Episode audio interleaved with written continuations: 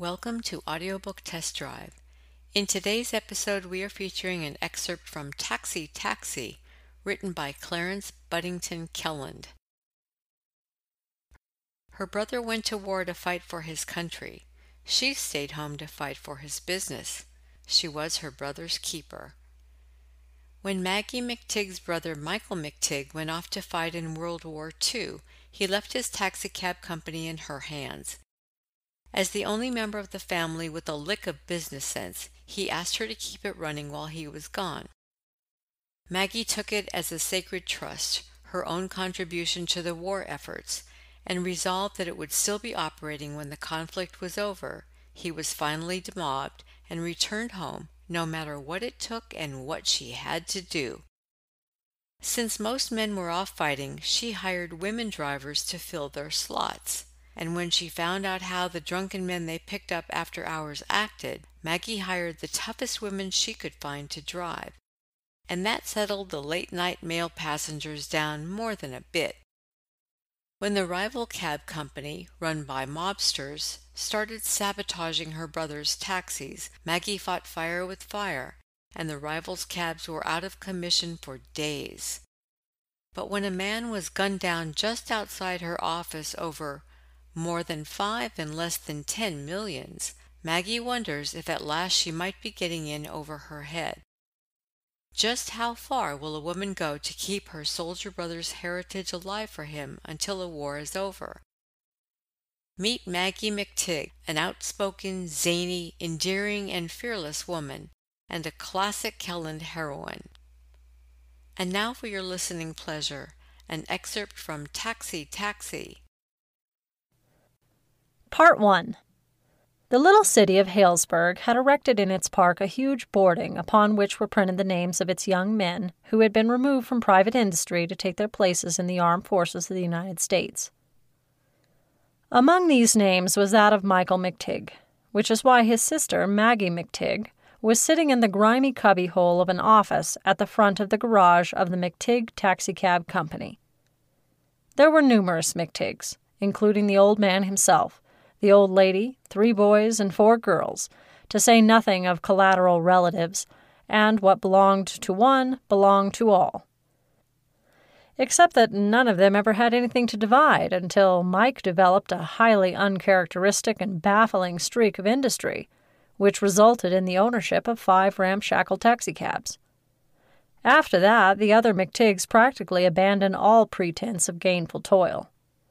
The world did not lose any tremendous reservoir of labor because of this.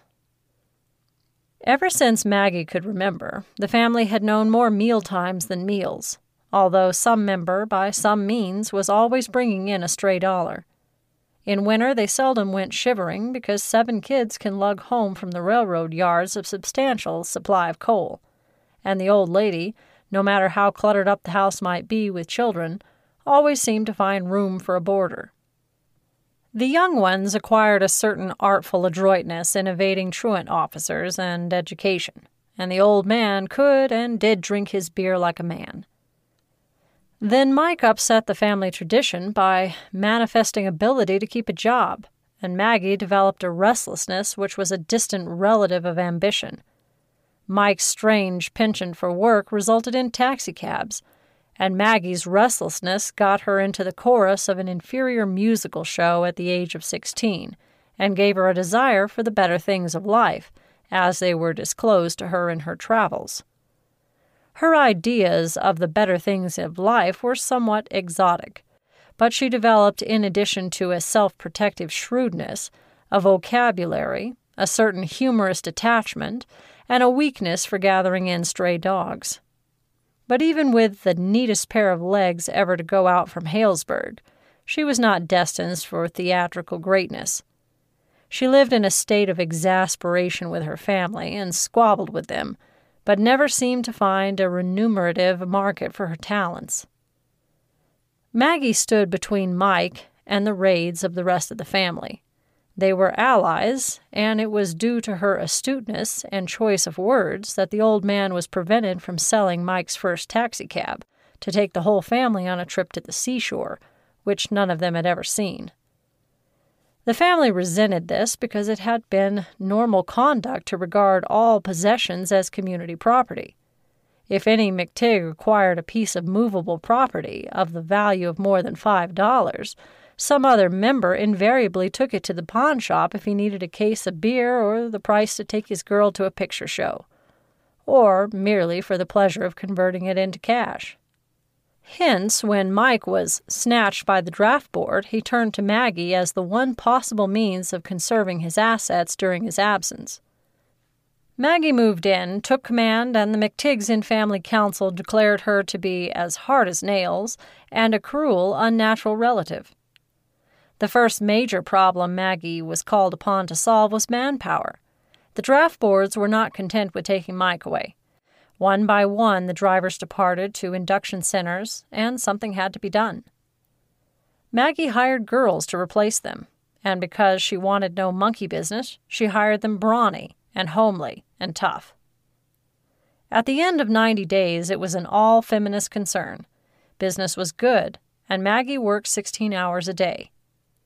At this time, she had reached the age of 24, was almost wholly without formal education, though through listening and imitation she could speak what passed for a decent conversational English when she was in company capable of appreciating it. This was entirely by ear. She admired educated people and read books, some of which she understood. Because the art museum was free, she had wandered through it frequently but musically, she lived in the limbo of swing. As for personal appearance, she had considerable of it in an individual sort of way. She was an inch over five feet tall, and from the chin down she could have competed with the Helen of Troy. From the chin up was a different matter. She was not exactly homely. Nobody ever called her monkey face. Her mouth was large to match her natural generosity, her eyes were almond shaped and tipped a trifle upward at the outer corners. She had a way of listening with her lips slightly parted, which made her seem eager and alive. On the whole, it was a mischievous face, keen and young, and her teeth were white and even and beautiful. No girl can be homely if she has a slightly large mouth and the kind of teeth that set off a smile. Her hair was whatever color the whim of the month dictated. She had a curious charm, and before her taxicab days, you were likely to encounter her unexpectedly.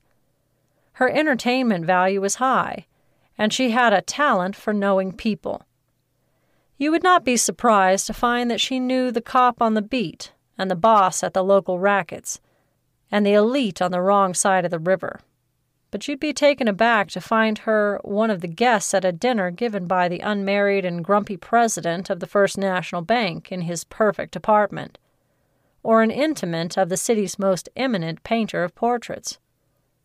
In short, she might turn up anywhere and be the confidential friend of the host or hostess. Even she did not know how these things happened. Maybe it started because she had posed for the artist and had met his friends. Anyhow, there it was Conversationally, she was not impeded by repressions. Her tongue was sharp, but it could be gentle. Inhibitions passed her by. It might be that she delighted to shock, and certainly she popped out with words that were not smiled upon by polite usage.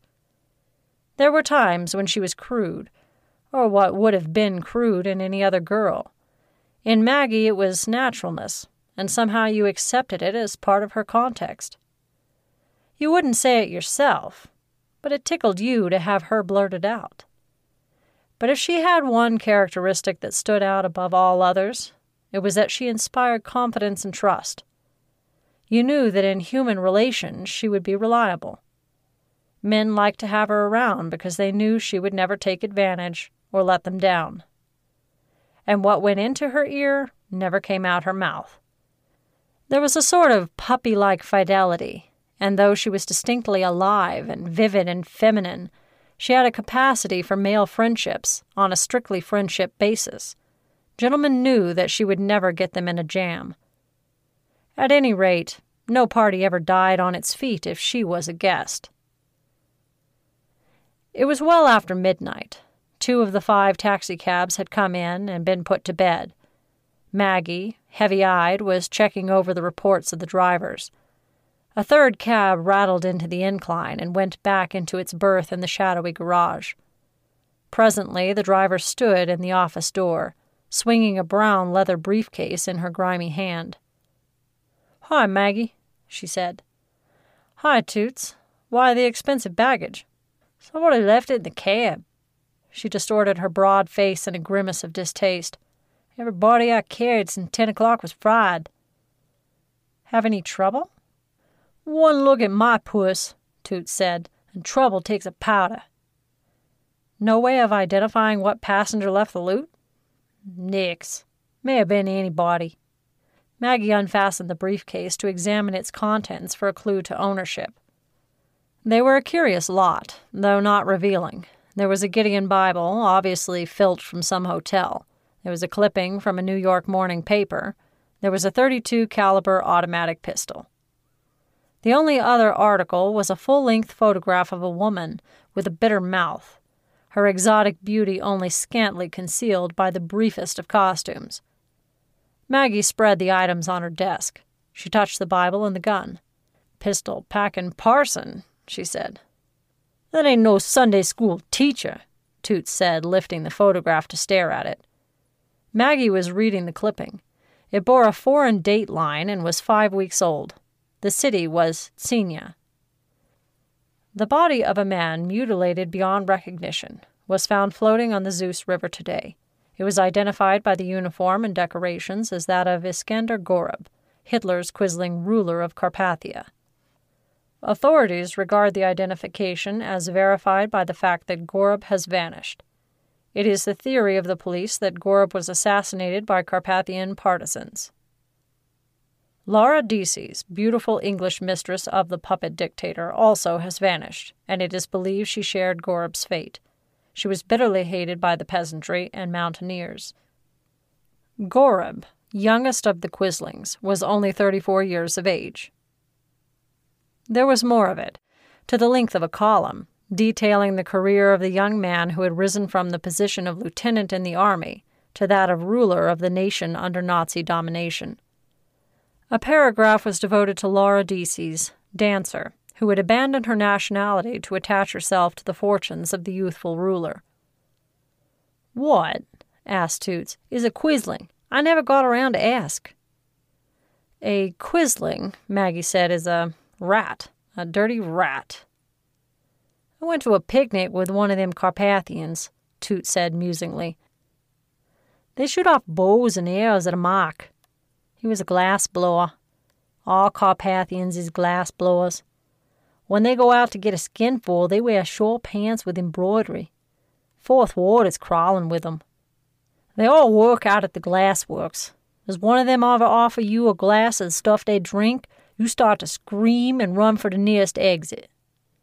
The ape that lost this briefcase was probably one of them, Maggie said. That accounts for the clipping. But why the Bible? Carpathians are some kind of heathen mugs that duck the bean to images. Toots was disgorging cash on the desk. She shrugged. Leave 'em to assassinate each other till they wade in it, she said. I'm for a hamburger and onions and a stretch of shut eye. Maggie put the cash and briefcase in the ancient iron box that passed for a safe, elevated her feet to the desktop, closed her eyes, and awaited the checking in of the two remaining cabs. Within 15 minutes, the cabs drove in. Maggie put the receipts in the safe after the driver said good night and wearily reached for her hat. It had been a long day, and there still remained a walk of many blocks between her tired body and the comfort of her bed. She fumbled in her handbag for the keys to the office and garage and dragged herself to the door. A man was standing on the threshold. Whoa, babe, he said. She eyed his broad, dumpy body and unshaven face with disfavor, but without alarm. Where's the cat? she asked sharply. What cat? The one that dragged you out of the pail. No dice. I'm a panhandler myself. Listen, babe, I'm riding in one of your hacks tonight. Not, said Maggie, if our driver saw you first. I'm riding in one of your cabs, repeated the man and I get out Absent minded. Leave my bag. Incredible as it seemed, it might be true. This might be the owner of the briefcase. He did not look like the owner of a briefcase, but in these days of opulent defense workers, one could never tell. Maybe he had bought it to carry his wages in. Yeah, she said. So you left a bag. What kind? Did the broad turn it in? What kind of a bag and what was in it? It was a leather bag like Mouthpiece's tote, he said. Gimme it. If you ever owned a briefcase, then my old man is an earl, she said. What was inside of it? Papers and sich, he said. Was there a big envelope with stamps on it and some letters from Ireland? That's the one, babe. Let's have it. Try someplace else. We're all sold out. He grinned, showing irregular yellow teeth. I know you got it, girlie. I know the number of the cab I left it in. I know it was brung here. I got no time to argue. Hand it over. In his hand was a gun, and it pointed at her stomach, which gave her an uncomfortable feeling. You got a convincing argument there, she said. Is it a stick up? Open the box, he snarled. Maggie shrugged. She walked across the room, twirled the knob to the safe, and opened the door. She snatched out the briefcase and slammed the door again upon the cash contents of the safe. The man made no protest, which was wholly out of character. He reached a hand with broken, grimy nails for the case and took it from her. Anyhow, she said, sign a receipt. I never learned to write, he said, and swinging on his heel, he lurched out of the office and started to run up the street. Maggie stood ruefully listening to his retreating footsteps when there came a sound like that of an exploding tire, only sharper and more startling. She darted through the door and looked in the direction the footsteps had taken.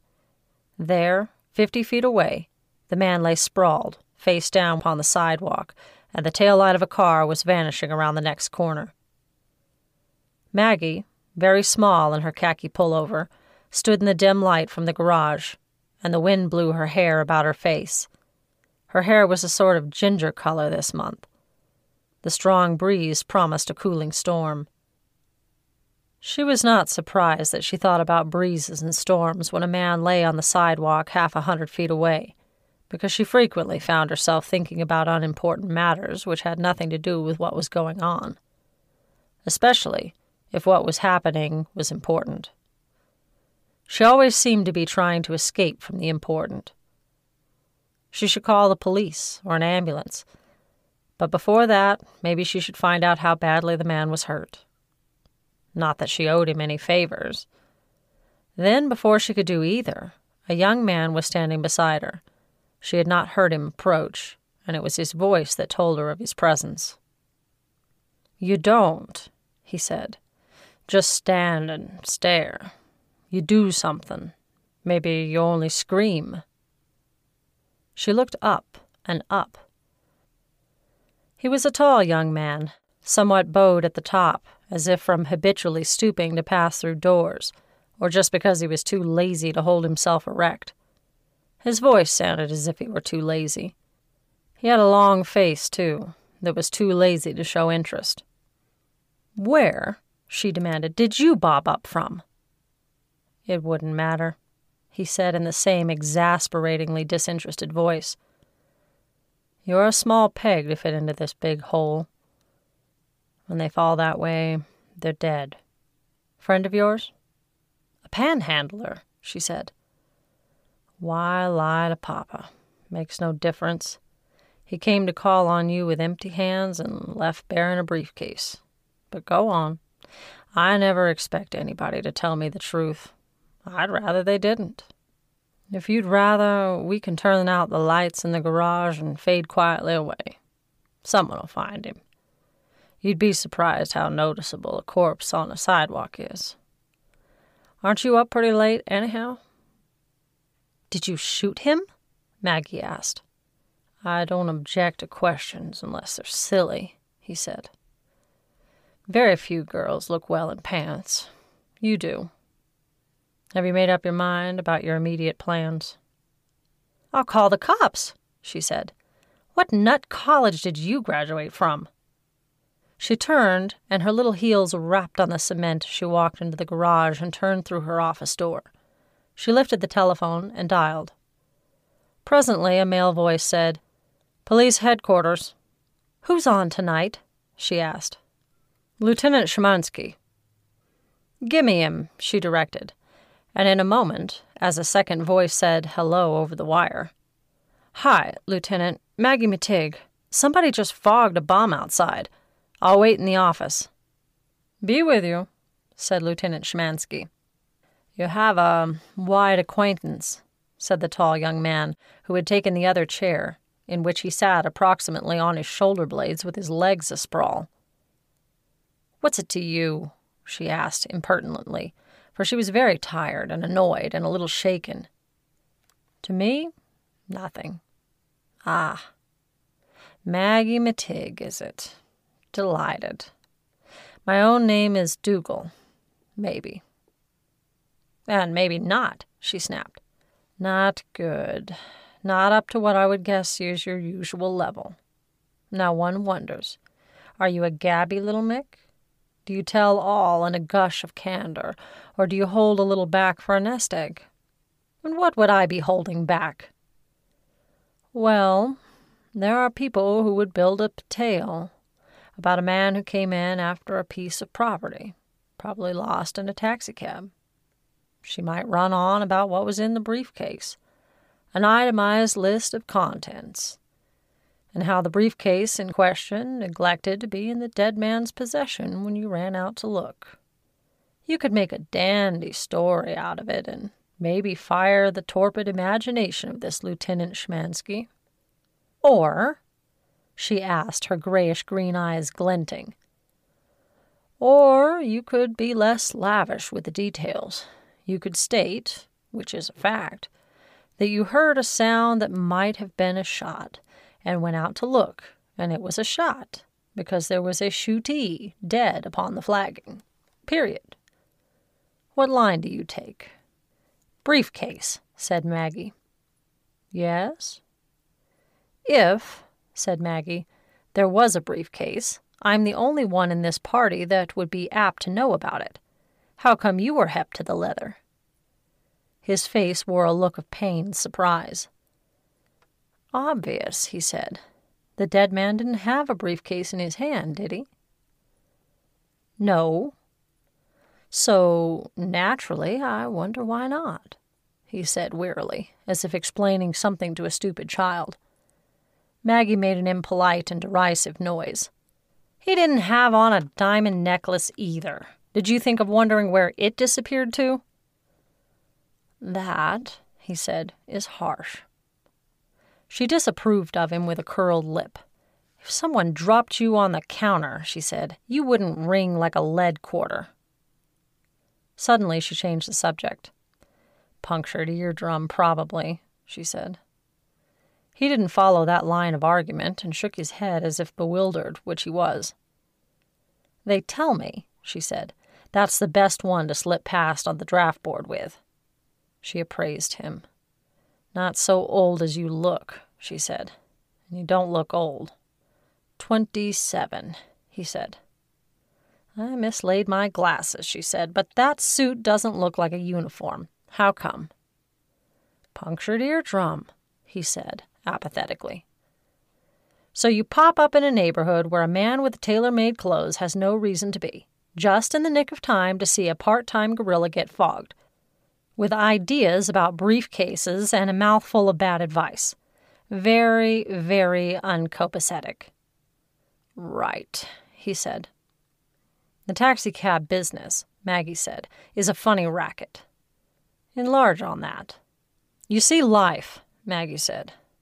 If all the things that happen in hacks were laid end to end, somebody would know too much. The riding public thinks a dollar tip will buy a basket full of shutmouth. Taxi drivers get bored with capers that would tear the ears off a scandal columnist. An Arab would throw the Arabian Nights in the ash can if he drove a cab for a month. If you think this little kick up tonight is a novelty, you don't know your onions. Which leads up to what? he asked leads up to this, Maggie said. If you smell something cooking, you don't ask what's on the stove. There's one answer to all questions no speak English. Then you keep healthy. All the same, he told her, some person might cling to the idea that you did peek in the bag. His error, Maggie said, and here are the peelers. Shemansky and his aides came trampling in with cordial greetings. What gives? he said. You saw it outside? Yeah, Marty's chaperoning it. I hear a noise like a shot, Maggie says. I take a look see. There's your corpse, like that. Szymanski nodded and peered with hostility at Dougal Mabey. Who's he? he asked. Ignore him, Maggie said. He's ex post facto. Oh, Szymanski said and grinned. He walked outside with his aides and inspected the body. Who is it? he asked. Small time hood, said Sergeant Marty Connor. Name of Soup Bellows. I thought I knowed him. Now who would waste a hunk of lead on him? Call the boys with the long basket, Marty. Nobody evinced much interest. In 20 minutes, Body and the police were gone. Clearly, said Mr. Mabey, Soup Bellows was expendable. Dime a dozen, Maggie said sleepily. I'm closing the dump. Better take your pierced eardrum and put it to bed. After, said Mabey. Such social amenities as coffee and hamburger. Not with you, Maggie said. You baffle me. See you on Judgment Day, and that'll be too soon. She locked the place and walked down the street. Mabey, taking one step to her two, walked beside her. At the corner, she said, I go left, you go right. I can only try, he said. You can never tell. Maggie looked up from her desk at the man who entered her cubicle at the garage.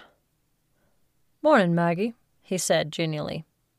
We don't want any, Maggie said shortly. He sat down in the wobbly wooden chair and lighted a cigar. He was a broad man with a square face and a diamond ring, about forty, and his eyes were too small under bushy eyebrows. He tried to look slick, but was too massive for it. Don't be like that, he protested. I didn't like your father either, Maggie said. Or your brother Ed, or any McCarthy that ever lived. Was he related to you or not? Syme. McCarthy ignored this unfavorable observation. It's a tough rocket, he said. What with gasoline and tars and no drivers, and like to get tougher. Your fender crumpling hyenas don't make it easier, she said. Well, I suppose that toots you got driving for you needs a chaperone, he said, without visible resentment. She took the whole side off of one of me hacks yesterday, and then swung on the driver with the jack handle. Fair competition, Syme. All right, you're here. Get it off your chest. What'll you take for your fleet of heaps? he asked. Cash. What, she asked, do you want with the hacking business? It's legitimate. I started driving a cab and worked up. It's sentimental. Let's see. You got the numbers racket and the slot machines. You own the Purple Cab Company. That ought to be plenty for any McCarthy. What's the idea? I like things to go smooth, he said. How about five grand? No dice, she said. Name a figure.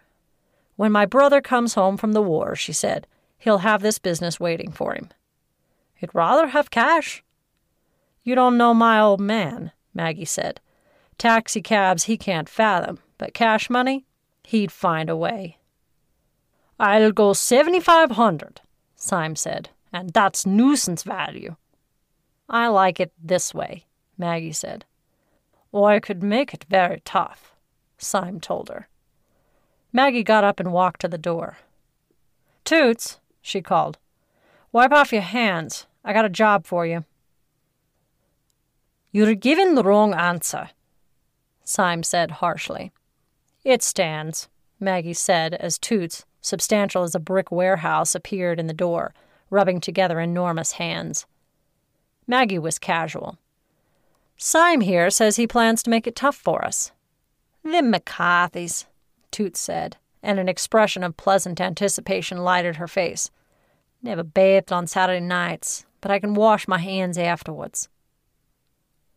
If you see trouble coming up the road, Maggie said, go out to meet it swinging both fists. There's more where Toots came from. Let him walk out this time, Toots. Don't I get to bop him just one? Toots asked disconsolately. We don't start it, Maggie said, but we'll finish it if he starts. Is your business ended, Syme? What would you think? he asked, his eyes apprehensively on Toots. He got to his feet and made a show of boldness as he walked to the door and brushed past the broad expanse of the lady taxi driver. Toots grinned in his face. We're going to have fun, she said avidly. My old man used to say the sweetest sound was the ring of a locust club on the skull of an enemy. The telephone sounded, and Maggie lifted the instrument. McTigg Taxi Service, she said. Bolton Wise speaking. How are all the little transportation problems? Hello, Bolt. Not a problem in a carload. Maggie was smiling in a friendly way, for Bolt Wise was one of her favorite people. Where have you been? How's your mother? I've been away. Washington and Africa and so on, painting generals' portraits for posterity. Mother's fine, but I've got a problem. Leave me guess, Maggie said. You've got to toss a brawl for some visiting fireman and you need a comic. I've got to entertain this Muggins. He sounds like something pretty ghastly. How about a helping hand? When? Tonight, dinner at eight, my studio. Maggie checked off days. Can do, she said. Wednesday's my night off. Who's the wet blanket? Name of Powell LeCoffin, Bolton told her. One of our lousier expatriates, I gather. Even the war didn't bring him home. Stayed on in Constantinople and other villages. A man I can't ignore wished him on me. There'll be about a dozen sufferers tonight. Come early, eh? With bells on, Maggie said. The day that followed was routine.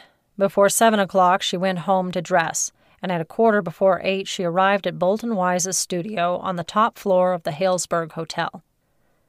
It was a large studio with excellent north light, and with comfortable furniture and none of the smudgy confusion generally present in the working apartments of an artist.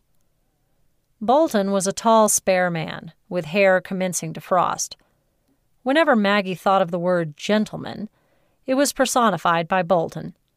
He was a little deaf, and his voice was low, and he was a gentle, kindly man. His cheeks were ruddy, and he loved to make up ridiculous stories about impossible events, which he would tell with a perfectly grave face, as if they were important history.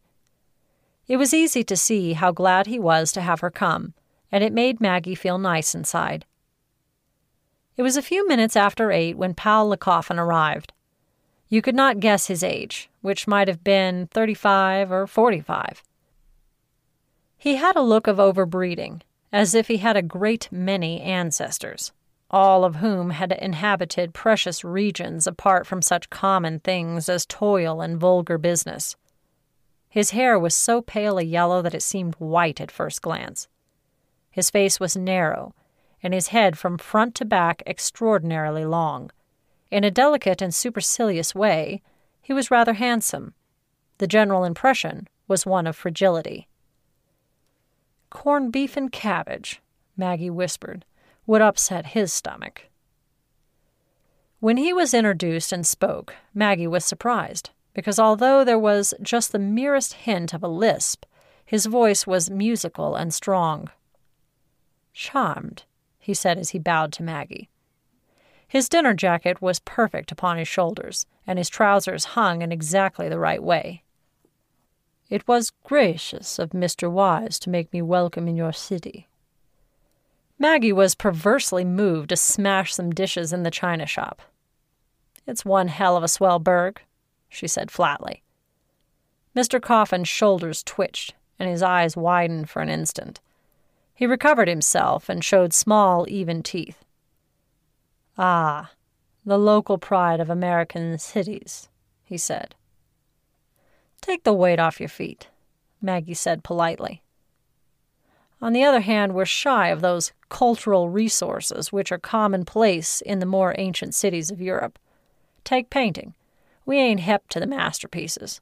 Except now and then an exhibition that ladles out a chance acquaintance with the visual expression of those damn deep seated emotions that bind together all human souls, and which make painting, of all the arts, the universal language. Mr. LeCoffin went back on his heels.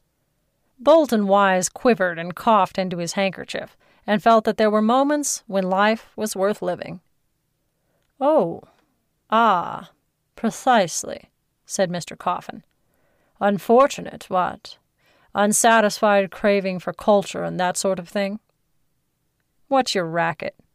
Maggie asked with cozy interest as he seated himself beside her. I, said Mr. LeCoffin, am a mere spectator. I watch with interest, but I do not participate. Smart baby, Maggie assured him. If we knew the same crowd, we could dish the dirt. That's always fun. But we don't. If we can't find what the books on etiquette call a mutual interest, you can make passes at me and I'll fend you off. It passes away the time, and you never can tell. You, said Mr. LeCoffin, are a rather astonishing young person. Is there any subject you are keen to discuss? Taxicabs, Maggie said. Why are you interested in taxicabs? They're my racket, she told him. I chaperone a bevy of hacks for a living. His eyes narrowed a trifle. You wouldn't, he asked, with some coldness in his voice, be spoofing me, would you? Nix, friend. I'm Maggie McTigg of the McTigg Taxicab Service. He turned, and his eyes were keen as they scrutinized her. Was there any special reason why you introduced this subject? he asked. Only, she answered, because it's my passion. Am I to understand that you personally operate such a business? Me? I run five of the lousiest broken down hacks on the road. But, he said, you're here, a guest, in the best society this city affords. I do not understand. It's because, she said, I'm Maggie McTigg. She said this without vanity. Somehow, he said after a slight pause, the name is familiar, in some connection. What could it be? You might, she said, have read my publicity in the morning paper. A man got himself shot outside my place. Fancy, exclaimed Mr. Coffin. His face became blank, and a shadow passed over his eyes, leaving them dull and expressionless. Why was he shot? The gunman didn't tell me, she said. Did you know the man? Never saw him before. Say, you can be interested in something, can't you? But weren't you curious? Did you not ask questions? If, said Maggie, you never ask questions, you never get embarrassing answers. Coffin persisted. Didn't the man have any property? Was he robbed, or was it part of one of these so called gang wars? Darling, Maggie said. She called everyone darling indiscriminately, using the word as much as the ordinary person uses Mrs. or Mr. I wouldn't give a highly flavored good tinker's damn if he was the prime minister in disguise, assassinated by hirelings of the Grand Duke. Before he could frame another question, Bolton Wise came back to them. We're all here, he announced. Shall we dine? Mr. Coffin, will you take in Miss McTigg? Honored, said Coffin. As per usual, Maggie said. The McTigg has to sing for her supper. The guests took their places about the table. Coffin lifted a glass and held it up to the light, admired it. Exquisite, he said. Carpathian, is it not? Undefiled Halesburg, Wise answered with a smile, made in our own local factory. But you're right about its being Carpathian. Our skilled glass workers come from that country. We have quite a population of them. Beautiful little country, Coffin said. Beautiful, but tumultuous. Have you visited Carpathia? asked Wise. Oh, ah, indeed. Yes, a favorite spot of mine. I have many friends in that land. Maggie did not commonly speak without weighing her words. Even her most outrageous indiscretions were works of art rather than conversational blunders. But this time she did not think, because Coffin irked her. She wanted to explode something under him, to jar the lackadaisical surface of him. Did one of your pals, she asked, happen to be a rabbit by the name of Iskander Gorub? Mr. LeCoffin put down his glass carefully, as if he were afraid he might break it, and there was a little pause. The whole table paused as if a silencing hand had been laid upon it. Coffin turned his head slightly and looked into Maggie's eyes, and she repented her indiscretion. She did not like what she saw in those eyes. Skinder Goreb, he said lispingly. May one ask where you heard that name? Oh, she said. We print all the local Carpathian tidbits for our Carpathian subscribers. He turned his eyes away and smiled thinly. That could, he said, of course be true. Sometime, sometime soon, Miss McTigg, we must talk together about Carpathia. Fascinating topic. Let's, said Maggie, with a hollow feeling in the pit of her stomach. She could not have explained it, why she suddenly was quelled and weighted down by a cloud of premonition. Don't, she said with an attempt at offhandedness. Let your soup get cold while we discuss it. Coffin lifted sleek shoulders and smiled with equally sleek courtesy toward his host. I find Miss McTigg a fascinating dinner companion, he said. So do we all, answered Wise. I hope, Coffin said courteously, she will permit me to develop the acquaintance. Maggie McTigg extricated herself from Mr. Coffin and from the party, and quietly disappeared. As she walked through the lobby of the hotel, she saw a tall figure drooping against a column, looking as if his spine were made of rubber. Never had she seen a young man who looked so completely bored. My goodness, he exclaimed. Hello, Harvard, she replied. Amherst, he said wearily. Amherst. On second thought, I like you better on overalls. She eyed him with disfavor. You look, she said, as if you slept in that suit. Wrong, he said. I haven't slept. His eyes looked it. Park benches all occupied? she asked. Some day, he told her. I'm going to sleep. I'm going to hibernate. Interesting people at the party? How, she asked, do you know I was at one? A mere surmise. I surmise often. Now take expatriates, for instance. We were talking about expatriates? No, she said. As a topic, he said, they're useful. Do you admire the specimen on display? Mr. Coffin? Curious, very curious, he said in his tired voice. You run to form. Corpses on the sidewalk and coffins at the party. Macabre, I call it. What's about Mr. Coffin? Do you know him? Only, he answered by hearsay, footprints on the sands of time, the sands of Constantinople, Bucharest, and waypoints such as Carpathia. Maggie puckered her eyes and looked at him with suspicion. What's cooking, anyhow? What have you got on the stove? What's with Mr. Coffin? Why do the boys make with guns and clutter up sidewalks with dead punks?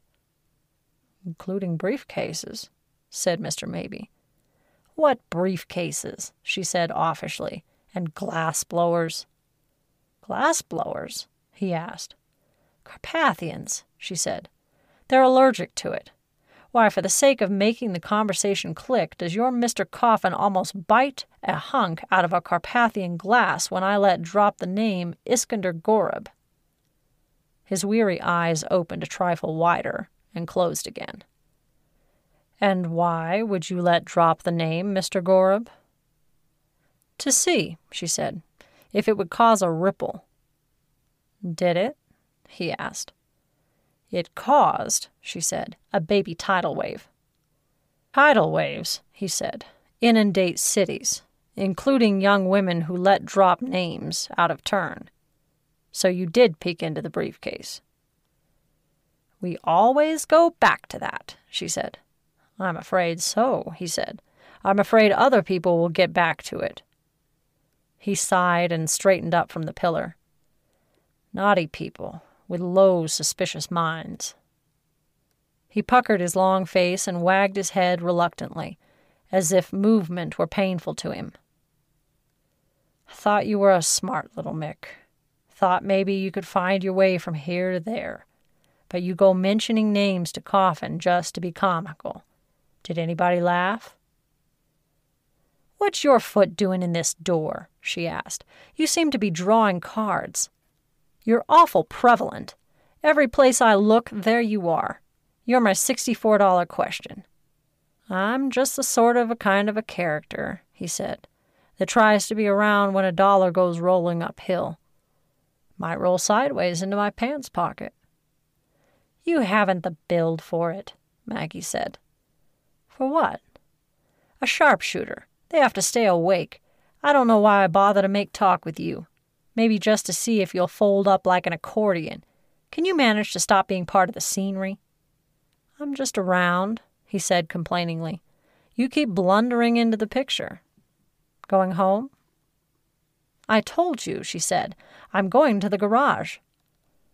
I'll see you get there, he said. You will not, she said sharply. One of us must be wrong. It's probably you. It certainly is you. He fell in beside her. Maggie glanced up and down the street and saw a taxi waiting at the cab stand. She put her fingers to her mouth and whistled shrilly. Mr. Mabey flinched. Whistling girls, he said regretfully and crowing hens, she finished for him, know how to get home in the dark. The taxi backed and stopped under the canopy of the hotel. How goes it, Toots? asked Maggie. Just unloaded a party, Toots said. Grab the stand. What's with the fender? One of them monkeys got rough, Toots said. I heard a gong after. Sounded to me like an ambulance. He was heading for a plate glass window when I seen him last. Pile in. Mabey open the door for Maggie, and Mabey put one foot in after her. Nix, Maggie said sharply. This cab's taken. I belong to the Share a Ride Club, he said patiently. Toots, Maggie said, this long string of spaghetti has wrong ideas. Toots' bulk descended from behind the big wheel. Hello, mister, she said amiably. Pleased to meet you, Toots. Now, you're a girl of experience. Do I look like a wolf? Anything, Toots said, that wears pants is a wolf. Toots, said Mr. Mabey, take my word for it. It's a good idea for me to ride with Miss McTigg to the garage. Did you look at me thoroughly? Besides, Miss McTigg doesn't really object. She's just making unsociable noises. He smiled at Toots, and there was something in his smile that made Toots grin back at him. Get in, she said. You two got to work out your social program. I ain't no chaperone. Mabey got in beside Maggie and closed the door. A rare judge of character, Toots, he said. Maggie was aloof and silent, the cab got into motion. Mabey found room for his long legs and rested his head against the back of the seat, but his eyes were open and alert. They turned off the wide street and rattled along westward. Not rapidly. It was a little city, which sprawled along the river with residential suburbs on either wing, and Maggie's garage was in that old section of town near the freight yards of the railroad. To reach it, one must cross the boulevard and pass through a maze of mean streets, dark and inclement. Mabey made no effort to entice Maggie into conversation, which was unbearable to her. She abhorred silence. All right, she said sulkily. So you muscled in. Don't sit like a bump on a log. Nothing to say, he answered sleepily. This money, she said, that's rolling uphill, is it big money? If any, he said, it would be millions. Hot money? she asked. Torrid, he answered. A sedan driven by a chauffeur passed them with a rush. Mabey turned his head quickly and moved as if to sit erect, but nothing happened. The car simply went past on its way. Maggie grinned. You've been going to the movies, she said. Expect a Tommy gun to mow us down out of that car? I'm a very nervous man, he said. A taxicab swished past, and after the next intersection put on speed and overtook the sedan. Mabey was sitting erect now, leaning forward to peer through the glass in the front. The taxi overtook the sedan and crowded it toward the curb. There was no bust of gunfire, nothing but a squealing of brakes as the larger car tried to save itself. Its wheels struck the curb, jumped it, and the big car slewed broadside against a fire plug. The taxicab stopped, and two men leaped out. Give it the gun, Toots, said Mr. Mabey.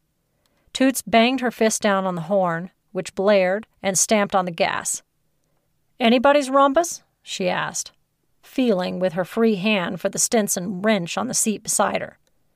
The two men who alighted from the cab ran to the door of the sedan, but at the sound of Toots' horn and the squealing of her brakes, they halted, turned, stood hesitant a moment, and then ran back to their cab. They leaped inside, and the taxi roared away down the street. Better part of valor, said Mabey.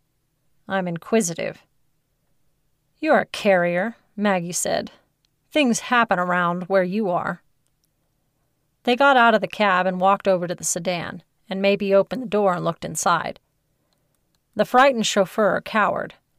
On the back seat was a woman, only dimly visible. She was in evening dress and her shoulders were white in the darkness. Condition satisfactory? asked Mabey.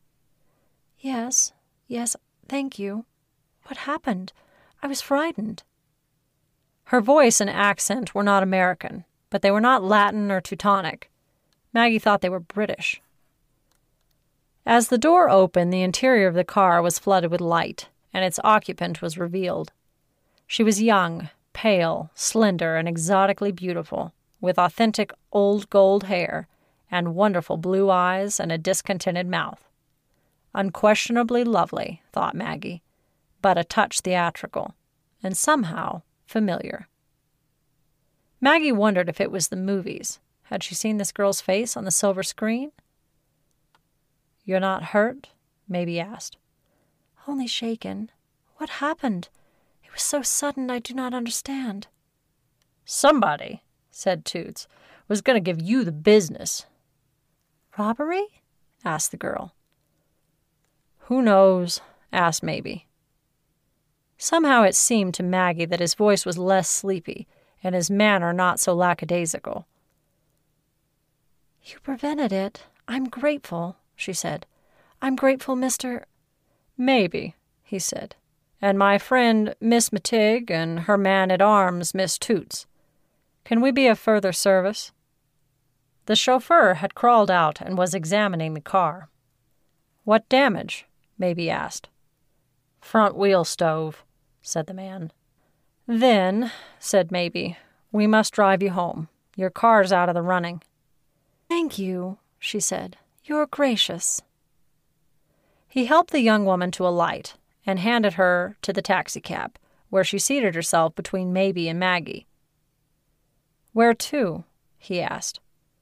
She gave the address of a house in the more desirable part of town, and he repeated it to Toots. Maggie felt resentful.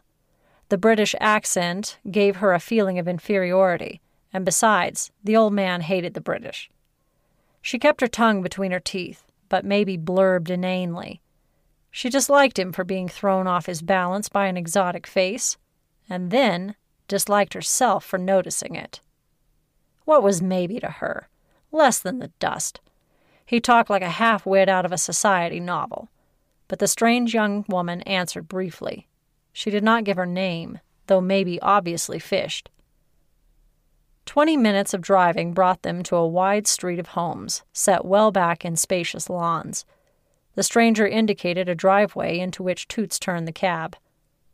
Mabey got down to open the door, and the young lady extended a courteous hand. Thank you, she said. Your arrival was most fortunate. I'm more than grateful. She turned and mounted the steps quickly and admitted herself to the dark house with a latchkey. After all, said Maggie tartly, she could have invited us in for a beer. There wouldn't have been beer, Mabey said, as he got in beside her. Goodness gracious me, how small the world has grown.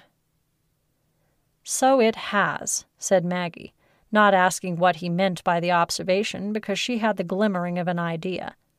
She was quite sure that Mr. Mabey knew very well the identity of the lady in distress, and it added another item to her score against him. He knew the girl, but the girl did not know him. Maggie sat back in grim silence.